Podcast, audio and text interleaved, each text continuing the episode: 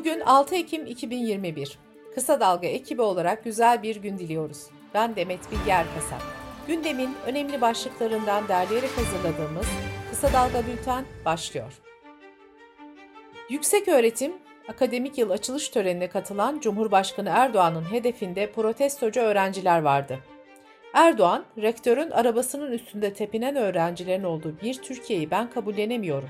Böyle öğrenciler bize gerekmez. Parklarda bankların üzerinde yatanlar, bunlar öğrenci mi? Bunlar aynı Gezi'de olduğu gibi teröristler ifadesini kullandı. Erdoğan devam eden yurt sorununa ilişkinde 110 binin üzerinde yeni yatağı öğrencilerimizin hizmetine sunacağız dedi. CHP lideri Kemal Kılıçdaroğlu da partisinin grup toplantısında iktidarı sert sözlerle eleştirdi. Kılıçdaroğlu hükümeti mafyanın yönettiğini ve vergi kaçırıldığını belirterek yolsuzluk komisyonu kuracağız dedi. Kılıçdaroğlu ekonomik sorunlara değinirken zamlar yağmur gibi gelecek. Kara kışta göreceksiniz Erdoğan ekonomisinin milleti nasıl perişan ettiğini diye konuştu. MHP Genel Başkanı Devlet Bahçeli de partisinin grup toplantısında ilginç bir konuşma yaptı. Fahiş fiyatlara değinen Bahçeli, teröre yardım ve yataklık yapan bölücü kebapçıların işsizlikte payı vardır ifadelerini kullandı. Bahçeli'nin bu sözleri sosyal medyada gündem oldu. Bahçeli konuşmasında ayrıca anayasanın ilk dört maddesi tartışmalarına ilişkin de dört madde milli varlığımızın kilidi, zırhı, ziynetidir. Buna aykırı hareket edilmesi anayasa suçudur dedi. Bahçeli erken seçim tartışmalarına ilişkinde herkes hesabını 2023 yılının Haziran ayına göre yapmalıdır diye konuştu. HDP eş genel başkanı Mithat Sancar ise grup konuşmasında Cumhurbaşkanı Erdoğan'ın bir yıl öncesine kadar Kürt sorununu çözdük demediğine dikkat çekti.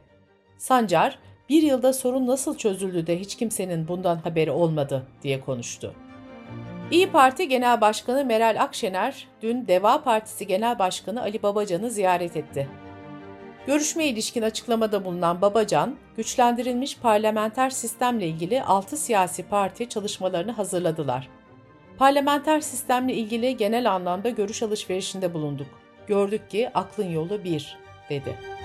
Akşener ise seçime doğru gidiliyor, bu seçimde parlamenter sisteme geçiş ya da bu ucube sistemde kalış üzerine rekabet ortamı oluşacak ifadesini kullandı.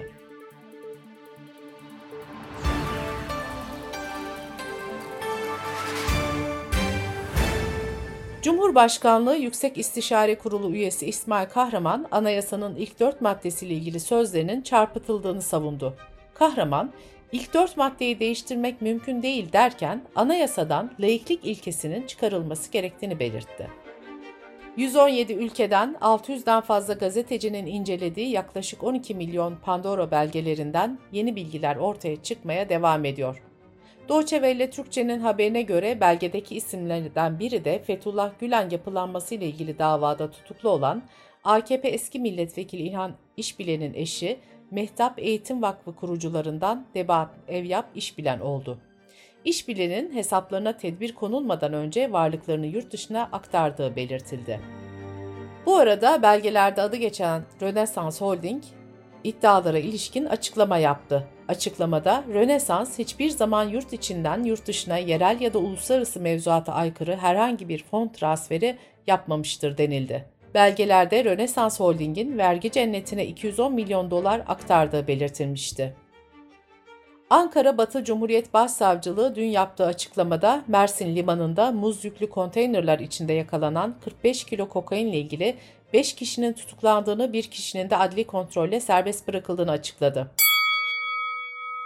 Hakimler ve Savcılar Kurulu FETÖ'yle iltisak ve irtibatı nedeniyle 13 hakim ve savcının meslekten çıkarıldığını duyurdu. Çiftlikbank kurucusu Tosuncuk lakaplı Mehmet Aydın ve yöneticileri hakkında yeni bir iddianame hazırlandı. İddianamede Aydın'ın o dönem Rus sitelerinde yaygın olan Çılgın Tavuklar isimli oyundan esinlendiği öne sürüldü. 17 şüpheli için 2608'er yıla kadar hapis cezası istendi.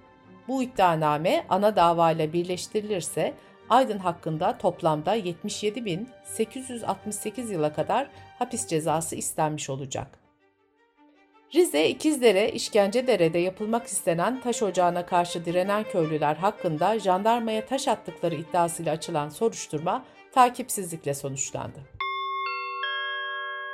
Covid-19 haberleriyle devam ediyoruz. İngiltere'de yapılan araştırma Pfizer-BioNTech koronavirüs aşısının 3. dozunun yan etkilerini ortaya çıkardı. Aşıdan birkaç gün sonra her 5 kişiden 4'ünün kolunda ağrı oldu. Hastaların %64'ü halsizlik şikayetinde bulundu. Her iki kişiden biri baş ağrısından şikayet ederken çok nadir de olsa ufak bir grupta kas ağrısı ve titremeye rastlandı.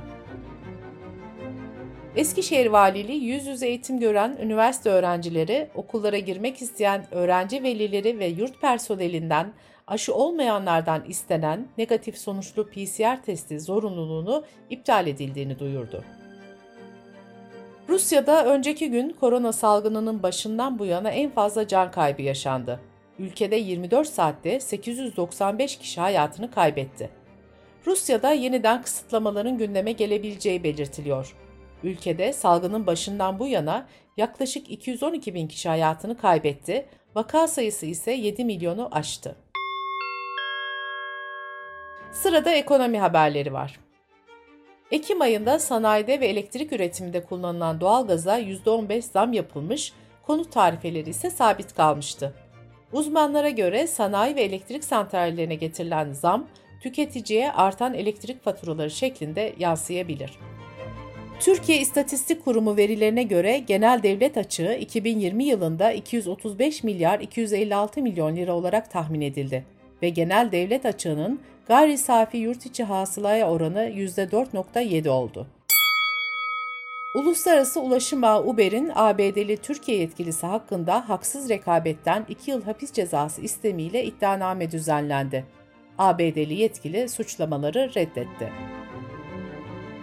Ulaştırma ve Altyapı Bakanlığı COVID-19 önlemleri kapsamında otobüs yolculuğu yapacak vatandaşların mağdur olmaması için açık bilette 12 saat önce şartını sefer başlayıncaya kadar olarak değiştirdi.